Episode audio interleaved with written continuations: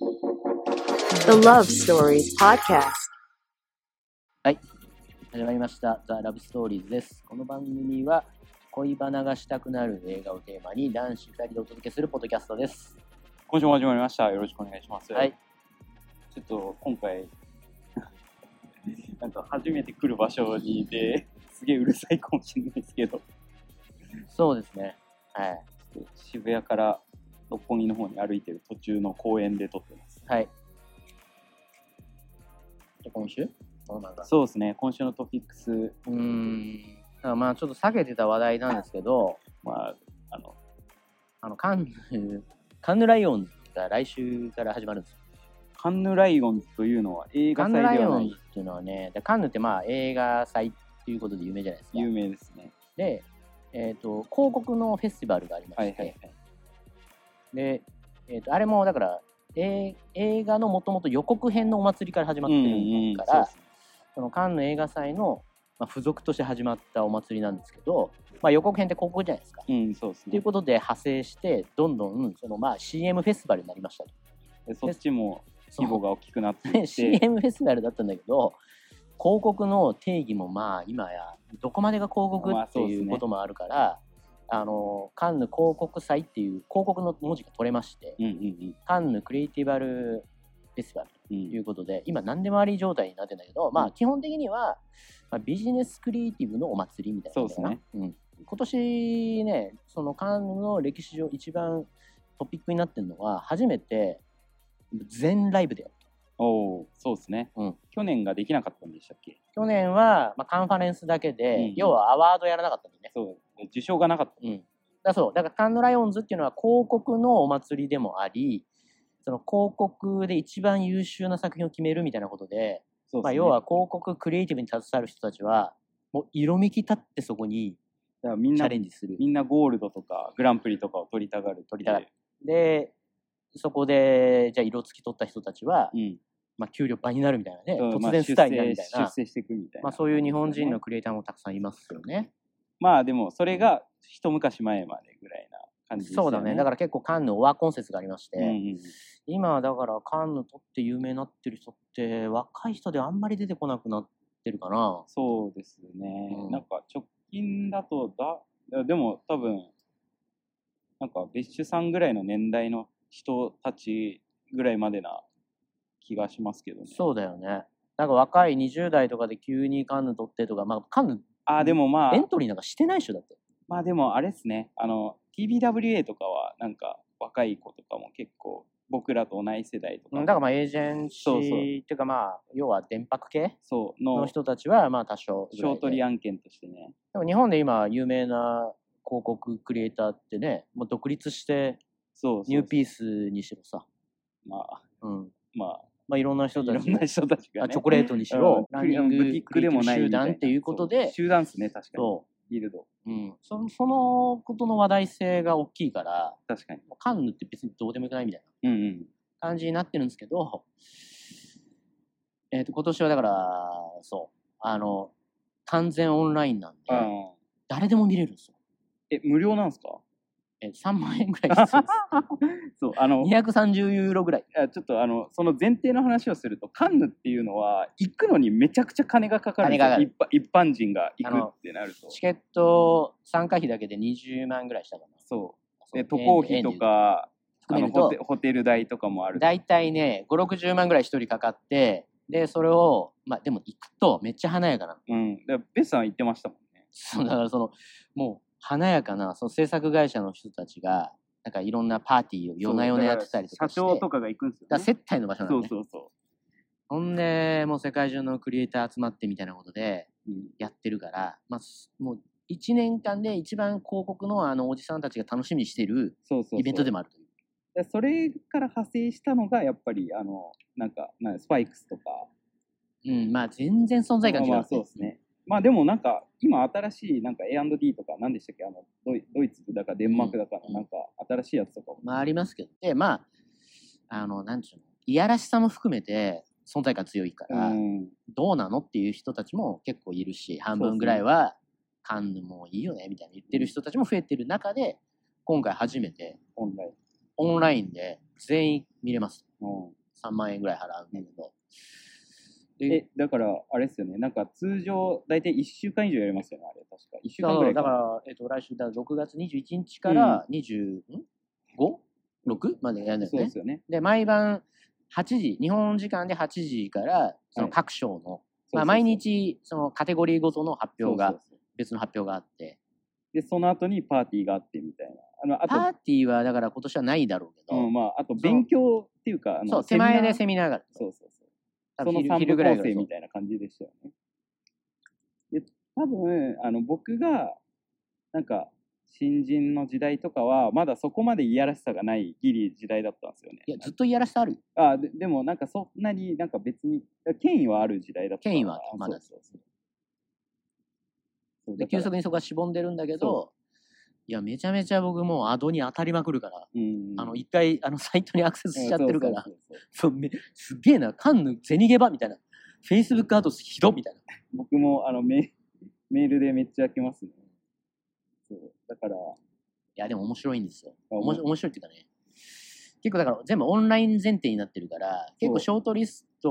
も今もう発表されてるカテゴリーあるし、チタニウムとかうんも、うん、チタニウムと部門があるんですけそうどで、すね。チタニウムっていうのはね、えっ、と、なんか、まあまあ、だから、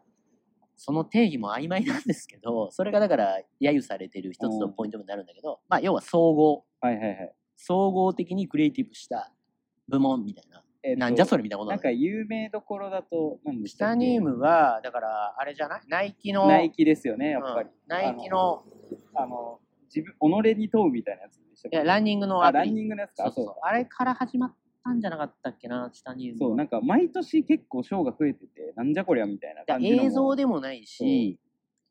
えっとじゃあウェブサイトですカテゴリーがね、もともとはだから CM ですそ。うテレビ CM です。じゃあプリント、アウトドアの紙のグラフィックですそう。とか、ウェブサイトですとか分かれたんだけど、そうでもないアプリとか出てくると、もうこれビジネスじゃんみたいな。そうそうそう。とか、ヘルスケアとかね。 グラスね、あグラスか。グラスライオンっていう、そのヘルスケア部門が出たりとかすると、もう、じゃあスタートアップで、その作ってるじゃあサービスとどう違うのみたいになってくる。そうですね。うん。じゃあメルカリ出したらこれ何アワード取れんじゃねえのみたいなのがまあ、確かになって。くんだけど、そこはもうね、あの定義が曖昧になってきちゃって、で、急速に存在感を失ってきてるっていう確。かにあ、そうですよねそ。でもなんか、毎年なんか注目されるトピックスみたいなのはやっぱあるじゃないですか。なんか、今年だったらヘルスケアとか。うん、でね、カンヌ、息巻いてた時代があるから、そうやっそうそうそてう世界のクリエイティブをリードする。でも、そこがスタートアップでバンバン素晴らしいものが出てくるときに存在感を失ってったんだけど、あの、改めてね、見るとね、ちょっと面白い。いやでもだって今年ちょっと注目なのは、えっとね、BLM、ちょっとブラック・ライブズ・あーマターの、えっと、問題が2020年ありましたね。うん。で、えっと今年の2020年と2021年のアワードをまとめてやるから、うんはいはいはい2年間だからコロナの問題はい。ブラック・ライブズ・マダーの問題の作品が溢れるはずなんですよ。そうですね。でそれで世界中を席巻した、えっとイシューああ、だからそれ問題全全体として、もしかしたら受賞するかもしれないみたいなのもあるんですか、やっぱり。だからそこのなんかビッグイシューが起こったからそこに対してどういう鮮やかなクリエイティブの回答があったのかのああ。採点になるから結構注目だなと思ってなんてか日本とかってもうジャーナリズムがなんかもう世界から下の方とか言われてるから、なんかそこに対してなんか世界はどうなのかみたいな。ね、日本エントリー数めっちゃ減ってるらしいからいや、でもそうですよね。うんまあ広告主があからさまに出さなくなったのが顕著になってたり顕著だねそうそうそう。うん若手があんまり憧れなくなっちゃってるのが大きいと思うまなあそれもありますね、うん確かに。まあそんなことですね。そうでですねもまあ、あの、誰でも見れるんで、業界関係なく。そうですねそれは面白いと思うね。そう。なんか、そう今後はしないであろう、ちょっと広告とかの話でしたっていう、 ところで、今日見てきた、はい、あの、今日は渋谷のヒューマントラストシネマで、あの、クレナズメ、松井大吾さんの、メンですね。そうですね、クレナズメ見てきました。じゃあ、まず、あらすじから話しますね。安住春子は行方不明、君が君で君だの松井大吾監督が自身の体験をもとに描いたオリジナルの舞台劇を映画化。高校時代に帰宅部でつるんでいた 6, 人の仲間たちが友人の結婚し結婚披露宴で余興をするため5年ぶりに集まった。恥ずかしい余興を披露した後、彼らは披露宴と二次会の間の妙に長い時間を持て余しながら高校時代の思い出にを振り返る自分たちは今も友達でこれからもずっとその関係は変わらないと信じる彼らだったがといううん。感想ですねどうでしたかまあ面白かったですようん。なんかちょっと後でも話したいなとは思ってるんですけど、うんやっぱりまあ僕もベッシュさんも男性で、うん。それこそ、ベッシュさんは男子校で、僕もうん。高校3年間同じ、あの、クラスが変わらなかった同じ男友達とつるみみたいな感じで、あの男子校乗りは、まあ男子乗りはすごいわかるなっていうところはありつつ、でもこの男子校乗りって、なんか、果たしてどうなんだっけみたいなところを僕はずっと考えながら、なんか僕結構普段映画の見方としては、なんか誰かとか、まあこういうシーンに感情移入してみたいなところがあったりするんですけど、なんか今回珍しく客観的に、あ、これってどうなんだろうなみたいなところを、なんか確かにうちわで面白いけど、なんかそれってなんか今の大高校生とか中学生もあるんだろうかとか、なんかそれってなんかいつまで続くんだろう、逆に世界はどうなってんだろうとかもすごい考えちゃって。うん。なんかそこに対してちょっとなんかあの疑問を投げかけたいみたいな感じでしたね。ただなんか前回見たようなあの猿楽町で会いましょうとかと違って僕はあのこの作品で一番バランス取ってたのがなんか前田敦子だったなっていうのはすごい思っていて彼女がいたから、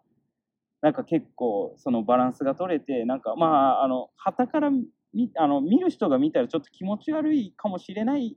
なんかそのなんかそのマッチョイズムだったりだとかその男子校男子乗りみたいなところ気持ち悪いと思う人もいるかもしれないけど僕はそれが前田敦子で中和されてなんか結構バランスがいい作品になったなっていうのがなんか全体感としてありましたねだからなんか結構まああのじうわこれ俺じゃんみたいなところももちろんああったんですごい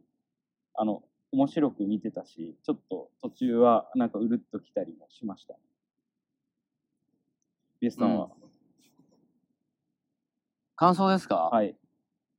じゃあ、松井大悟さんって、だから、今35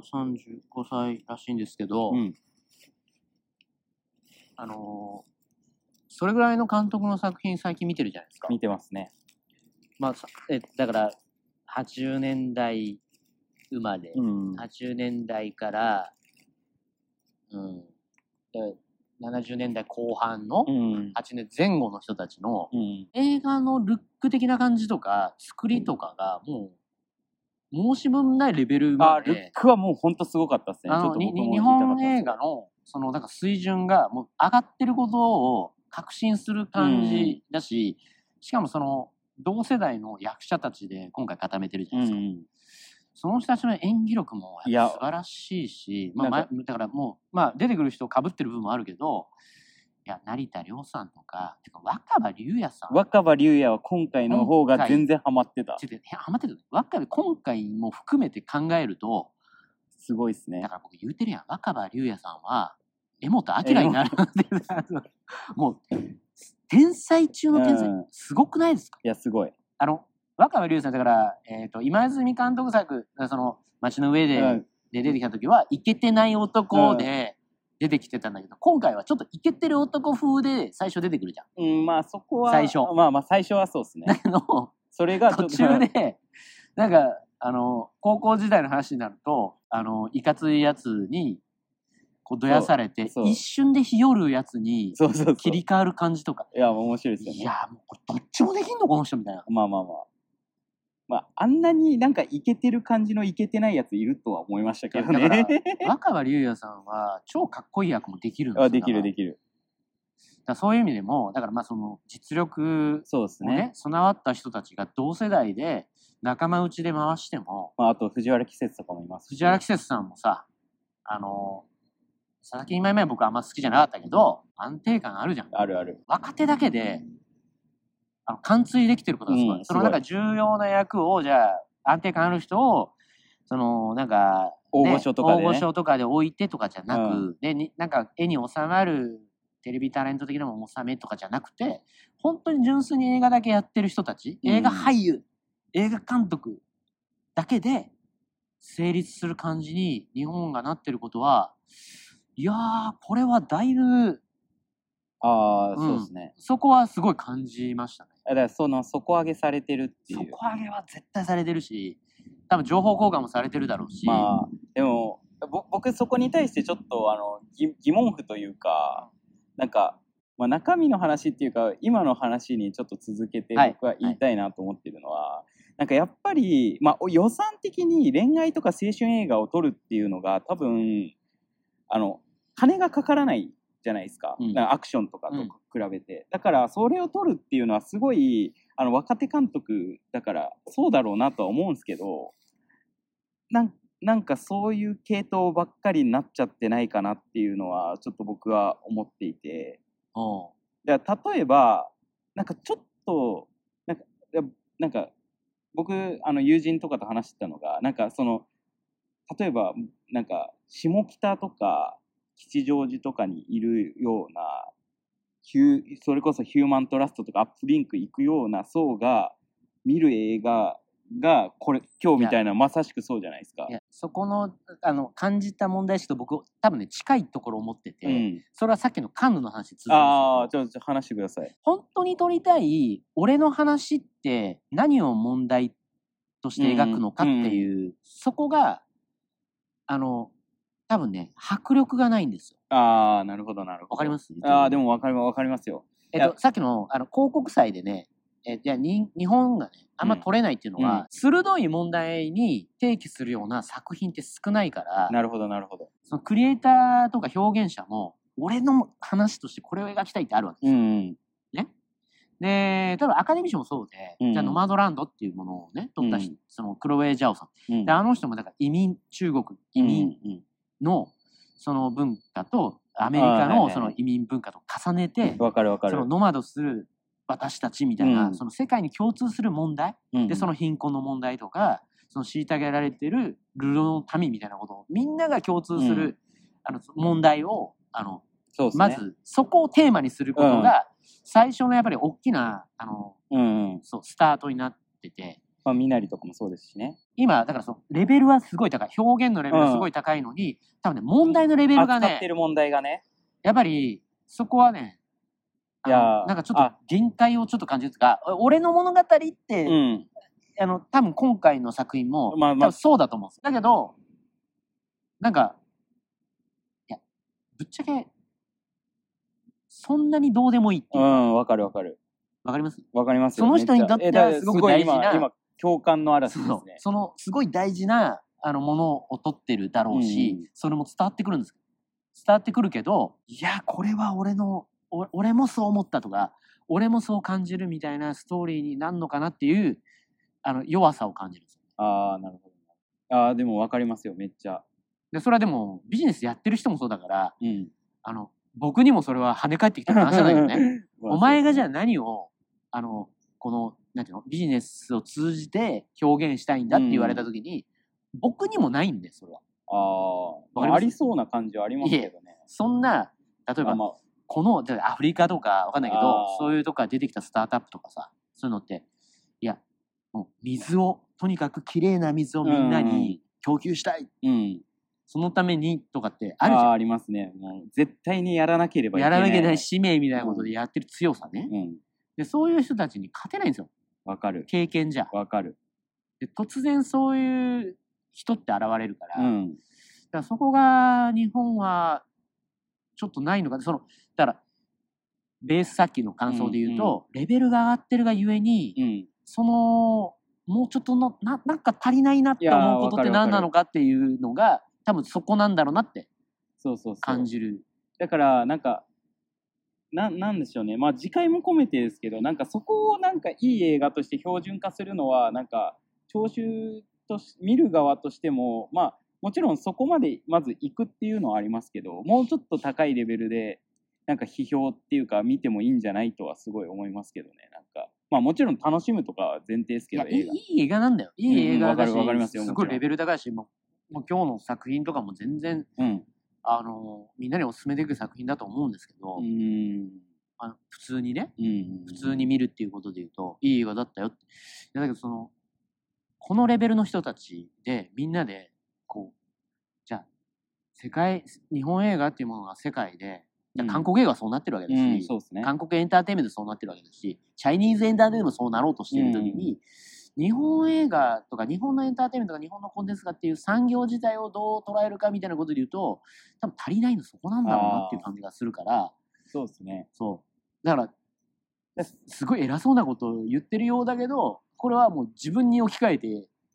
や、感でじたこともで、もあるっていういや、でもめっちゃわかるし、なんか、それがやっぱ日本は、その異臭が少ないっていうのはめっちゃあると思ってて、でもね、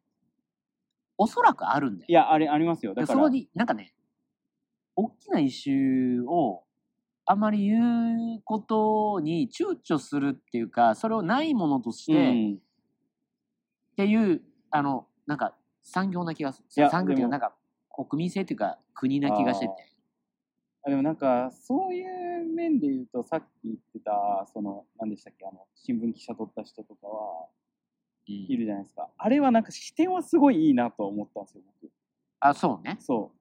だからそれこそ、あの、僕らよく話題にしますけど、あの、東海テレビ、東海テレビでしたっけ、うんメーテレか、わかんないですけど、あの、ヤクザと家族とか、さよならテレビみたいな、そうだよねああい一う方ああ一い種うの人も出てきてるよねあれ、ああいう、ままああまあ、そこそがれ、掛け算されるそうそうとそうそうすごいいいんだろそうなんですよね。とうあれもか、同世代そうですね。あのだからそう東海テレビの人たちも若い人たちいるもんねそう。うんあとは、え日本で取り上げられやすいっていうと、やっぱ家族とか貧困とか、なんか地方みたいなところっていうのは、やっぱ取り上げ、だからそこら辺でうまいのが、やっぱ是枝さんもそうですし、あとやっぱりね在うんそうそうそう日の人たちの話とかね、いや、わかまるわだかる。タブー視されすぎてあんまりだからあのパッチギとかはさうんやったじゃないですか、まあまあ、あ、る意味ね、うある意味っていうかまあ結構真正面からやってたけど、うんまあやってましたねああいうのもっとでそれナイキがやったじゃんこのまあ、や前、りあ、ましたね。のチマチョゴル来たうん朝鮮学校の女の子うん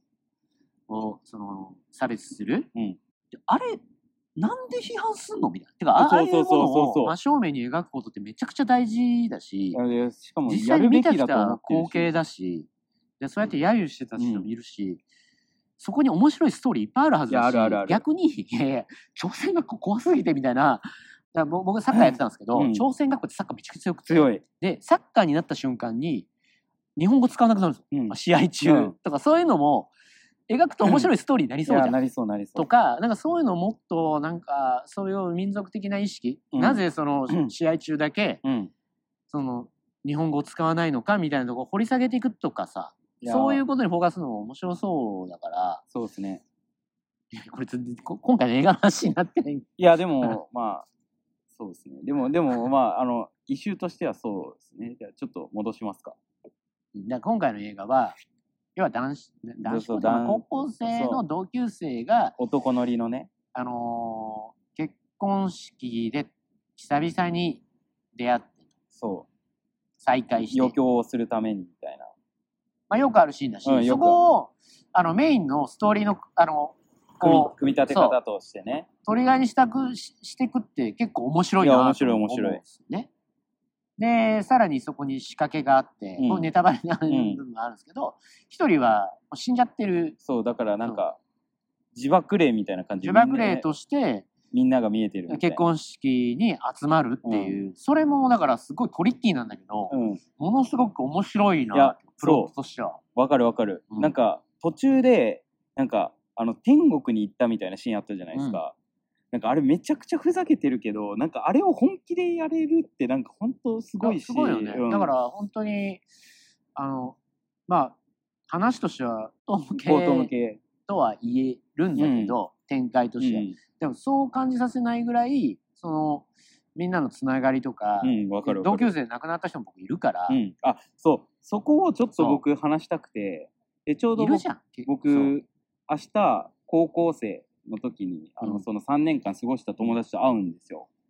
でこいつらの誰かが死んだらどう思うんだろうで僕幸い多分この年だともうちょくちょくあんま言い方悪いですけどなんか亡くなってる方とかも出てくる年代だとは思うんですけど、知り合いのやついますそうそうそう僕めちゃくちゃ長い。たまたまいないんですよ僕は今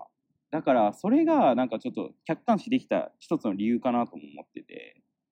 いや死んじゃった人はね出てくるし、まあ、それは多分そういう思いで共感する人は多分いるだろうし、そうそうだからその共感するうんうん、ストーリーとしても締めっぽくなりすぎなあいそ感うじそうそうもそう割となんななかんてコいうのメコメえ演出含めてめちゃくちゃうまいよ。そううまかだっかたらなんか一見するとなんか感動ポルノみたいな感じになりそうな題材というかをそうしないんだそようそうそうそうそれはめっちゃうまいなって思いましたあのみんなでわちゃわちゃ昔のバカ騒ぎしてそうそうるそう同級生みたいな中に死んじゃった人が最初から混ざってたっていうそうそうそれが後でわかるっていうそう話にそなうるんだそようねそうそうだからこれはすごいすごい発明だなと僕は思ったよ、うん確かにその作りとしてまあなんか映画遡ればあるかもしれないですけどまあでも確かにいやあれは初めて見たかあーな、うん、あの作りははいはいはい。なるほど、なるほど。いや、でも確かに、あれは面白かったですね、めちゃくちゃ。で、 そうですね。ででこれ松井大悟さんのほんほん本当のなんかいろんなこう自分の体験、うん。を元に描いてるから、そもうでうすねもうこれは、そこはもう、そう、松井さんのうん、うん。心から取りたかったものの一つとして、そうそうそう。やっぱり、こう、リスペクトできる内容になってるななとって思るなってるなってそうる。で、持てる、その自分が表現できるものをうん最大限に生かし、しかも今の、もう、もう最上級の人たち揃え、で、あれは、あの、松井大悟さんの力だなって思いましたよ。いや、すごいよ。そう。あのんなメン集めらんないっツす集よめて、いや、松井大悟さんってやっぱり、相当リスペクトされてるい人やいや、うそうそうそう。でしかも、ちょい役とかも結構すごいじゃないですか。カメオでね、すごい出てるんそうですよそうそう。えっと、僕びっくりしたのが、あれっすね、あの、ただの路上の警官役で、なんかあ、そうそうそう。あの、あ、そう、えっ、と、あ、そうそうそう。若松そ亮うさんでそそうう岩松さん。あ岩松亮さあ。んです。あと、あの、なんか変な、あの、おでん屋の店員とかで、そうえん遠藤健一えーたたあそう、滝藤さんあ、たが。た滝藤健一さんね。そうそうそう滝藤さんそうとかは、だからあれだけど、チャイニーズがなんそうかそう適そうそう当に、あの、接客してるみたいな感じなのに、そうそうそ超う。手だれの、うんもう誰でも映画とか、もう今ドラマまでもよく出てる。あそうそうそもう、バイプレイヤーズ中のあババイイププレレイヤーズの人たちがそう脇固めう。て、そうそうそう。ちょい役で出まくってるわけですよ。そう。で、前田敦子はあそうの使い方ね。え僕、あれが僕、い俺や、ー前田敦子さんってやっぱ僕ねあの人ねいや僕女優としてすげえと思っいて、や、僕、あの、モラトリアムタマコの時から思ってましでしょた。モラトマリアム・タマコねその山下監督 そうそうそなんですけど、うんあれ最高すぎじゃないですう。いかや、もうめっちゃ最高。だい意外と AKB 卒業組ってだからそうそうあの、こあの、あれ、たえっ、と、なん、なんですけど、あの、ナンバー2の子も、すごいっすよねなな何優子あなんとか優子あそう、あの、大島優子大。島優子さんあそうあれ、あの大島優子子さんも、あめちゃの、髪のくちゃいい付きじゃとなかいで。髪の付き最高だじゃうないですか、ん、だからもうあの打点高い、うん、そうそうそ人うたち。多いんですけど、あセンター張って、でもその、あの感じね。いや、そう。え、だから僕、そのさっき言いましたけど、やっぱ彼女が、なんか全部のバランスを、一人で担ってるなっていう感じがしました。その、なんか、それこそいや前そうよね前回の、あの、その猿楽長で言ってた、その男目線みたいなところを男目線のキモさをそう全部突っ込み入れたよねそう中和してくれるっていう強さがあるからしかもじ実際ああいう人っているじゃないですかいや、お前らキモかったよ。そうそうそうそうそうそうあれは、で最初ね、やっぱね、キモいと思うんですよ。うんだからそのカラオケでノリとかも、いや僕らも、だから、いや僕もね、だからあそこで仲良くなれるかって言ったら、なれないようなうんキモさでわちゃわちゃやってて、うんうんいやいるじゃん。そのいますねだあれは男子うちわノリってああいうことがあって、うんあの仲間内ではめっちゃおもろいんだけど、うん旗から見ると超つまらんっていいうやかわかるわかるあのいやなんなんお前らみたいなほんで喧嘩になるみたいなことでようんくライブハウスとかで怒ってたけうど、ん なるほど懐かしい高校生の対バンとかでよく起こる、うん懐かしい、あのそれぞれのうん、仲間内の盛り上がり、そうだからそのななんでしたっけあの泣いたふりして泣いてなくて笑ってて突っあ込むあああれとかそうそうそう超つ寒いじゃんつまなそう寒いしなんなんお前らって思うんだけどあの、それを、あの、見事に、そ前田敦子さんがね、同級生そうで、えっ、と、いた、あの、女の子う、そがう、、えっ、と、二次会を見て、その二次会もその男子校乗りでやっちゃったから滑ったっていうことがあって、それを突っ込むんだよね。うん、いやいや、マジでやめて、あれ。うん、キモすぎだから、うんお前らみたいな。が、めちゃ、そのバランスとしても、多分、そうそうそそういう感じの作りでやってるっていうのも、あそこで納得するっていうか、うん手前で、いや、キモいでしょ、これっていうのうも、多分、あの、松井大悟さん分かってる。わかるわかる。分かってやってると思う。うん、だからそういうのも、いや、優秀っていうか、あの、うそん。いやーすごい、すそうごそうそういですよね、あそこらへん。いうすごいですよね。それもね。やー、ちょっとびびっくりしで、ました。その、超演技のうまい、そう、若葉龍也さんとか、成田凌さん含め、うん、浜健さんとうんか、いっぱい出てるわけそうでで、すね。あの人たちも、なんか、うちわ乗りのキモさとして演じてる感じがね、うん、うん、うん。確かに。そう。だだか、からら、多少嫌悪感を感じるぐらいうのん濃度でそ演じてるのがすごい。し、最後には、意外となんかそのうちわの中に入るような、なんか親近感とか、う、うん、愛情が見せてくそうそうみんなに対してカメラワークとかでも見えますしね。そうそう。だからそれが徐々にそういうふうにフェードインしていく感じ。うん、あ最初めちゃくちゃ嫌だったけどこいつら、うんでもなんか仲間になりたいかもって思うのがそうですね。多分大学とかですごい盛り上がってるやつら最初超嫌いだけうんど、、話してみたら、なんかいい やつみたいな。いいやつって長くなるわなんるかフェードイン感ってあるじゃないですか、うんあります、あります。その感じをねこの2時間の中によく表現するんだいねや、すごい、すごい。すごいですよねもう、まあ、30、40分ぐらい話してるんですけいど。やとにかく良かったですや ちょ僕、僕、一個めちゃくちゃ好きなシーン言っていいですかはい僕、あの、駅の、あの、死んだ後の、あの、前田敦子と藤原季節のやりとりのシーン、あの、向かいのホームから撮るって、まあ、それはありがちな手法なんですけど、もうなんか、あそこの距離感とか、僕、なんか、正直、あの、この映画通してめちゃくちゃ面白かった、あの、笑える、コメディ要素として面白かったなっていうのはなかったんですけど、なんかあそこがなんか一番そういうなんか面白さとしてもあありそまこしねハたし、ッとしたよね雪降っててねそうそうそうそうあのシーン良かったよねそう絵絵としても面白かったし中身としてもすごい良かったなってあいのうバランスバランス、その絵としては雪降っててすごい切ないし、うんだからそのだから死んじゃっうた、ん、そのお葬式の帰りなんですよあね。そそうそうそうのえっと主人公の成田凌さん成田凌がさん死んでましたと。でそうそれを、えっとプレイバックしてっていうかその、うん何何年か前の話っていうのが、あの語られていくんですけど、そのお葬式の帰りなのかな、うあれ何回忌かの帰りか、あうれん多分そうですね何回忌かの帰りでたまたま駅で出会う。うんでその絵としてはやっぱりそのいやもうエモくなるしかないみたいなそう絵絵じゃないですか駅のホームで,、うん、で雪降ってて、うんあれだから仙仙台いまあそう多分おそらく地元が仙台なんだろうなみたいなや設だから定でしたよねじ地元あそうだよね地元仙台なんでしょうね、でだから東東京と半々半々で出てる、あの舞台になってるみたいな、で雪降ってて、まあ、要はそこもだからね、うん風景と心象っていうのを重ね合わせながらなんだけど、その久しぶりに出会った、うんあのど同級生とかた多分その藤原季節さんからすると先輩に当たるのかな、うんうんあれは前田敦子さんうん、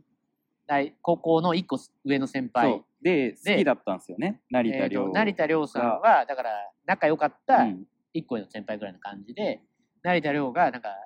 好きって言ってたから、うん前田敦子さんのこと、だからそれをあのちょちょっかいかけるというかそうそうでいうシーンがあるんですそようねですねであれはす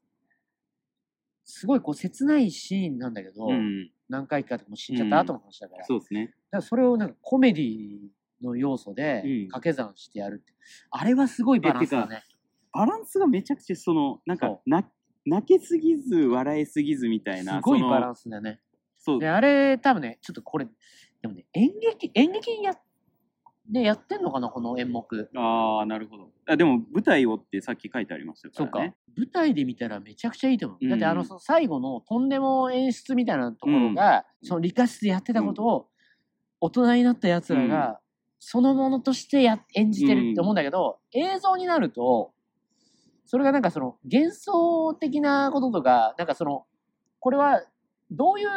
そのリアリティとして見ればいいのかっていうのうんがちょっとわかんない感じなんだけど、うん確かに確かに演劇って全部が肉体的なリアルだから、そっちの方がなんかめちゃめちゃハッとすんじゃないかな。そのついてきてないわちゃわちゃノリとかも、うん演劇ってなんかその客観性があるかそうらで、すね、確かに。ちょうどいいんだと思うんだよね。うん、もそう、ごちゃごちゃいろいろ言いましたけど、う、面白い。で、たまたまカンヌっていうのでね、国際的なそのアワードを今触れちゃってるんで、うんそこはだから映画ではないんだけど、はい広告の時に僕らが感じてたね、うん、問題意識とあの通ずるものそうですね。も感じながら、いやー、世界を突破するような人たちが、でそうも、ここから出てくるんじゃないですかねっていう期待も込めて。というところで、あの、今週もお聞きいただきありがとうございました。また次回もよろしくお願いします。はい。それでは、さようなら。さよなら。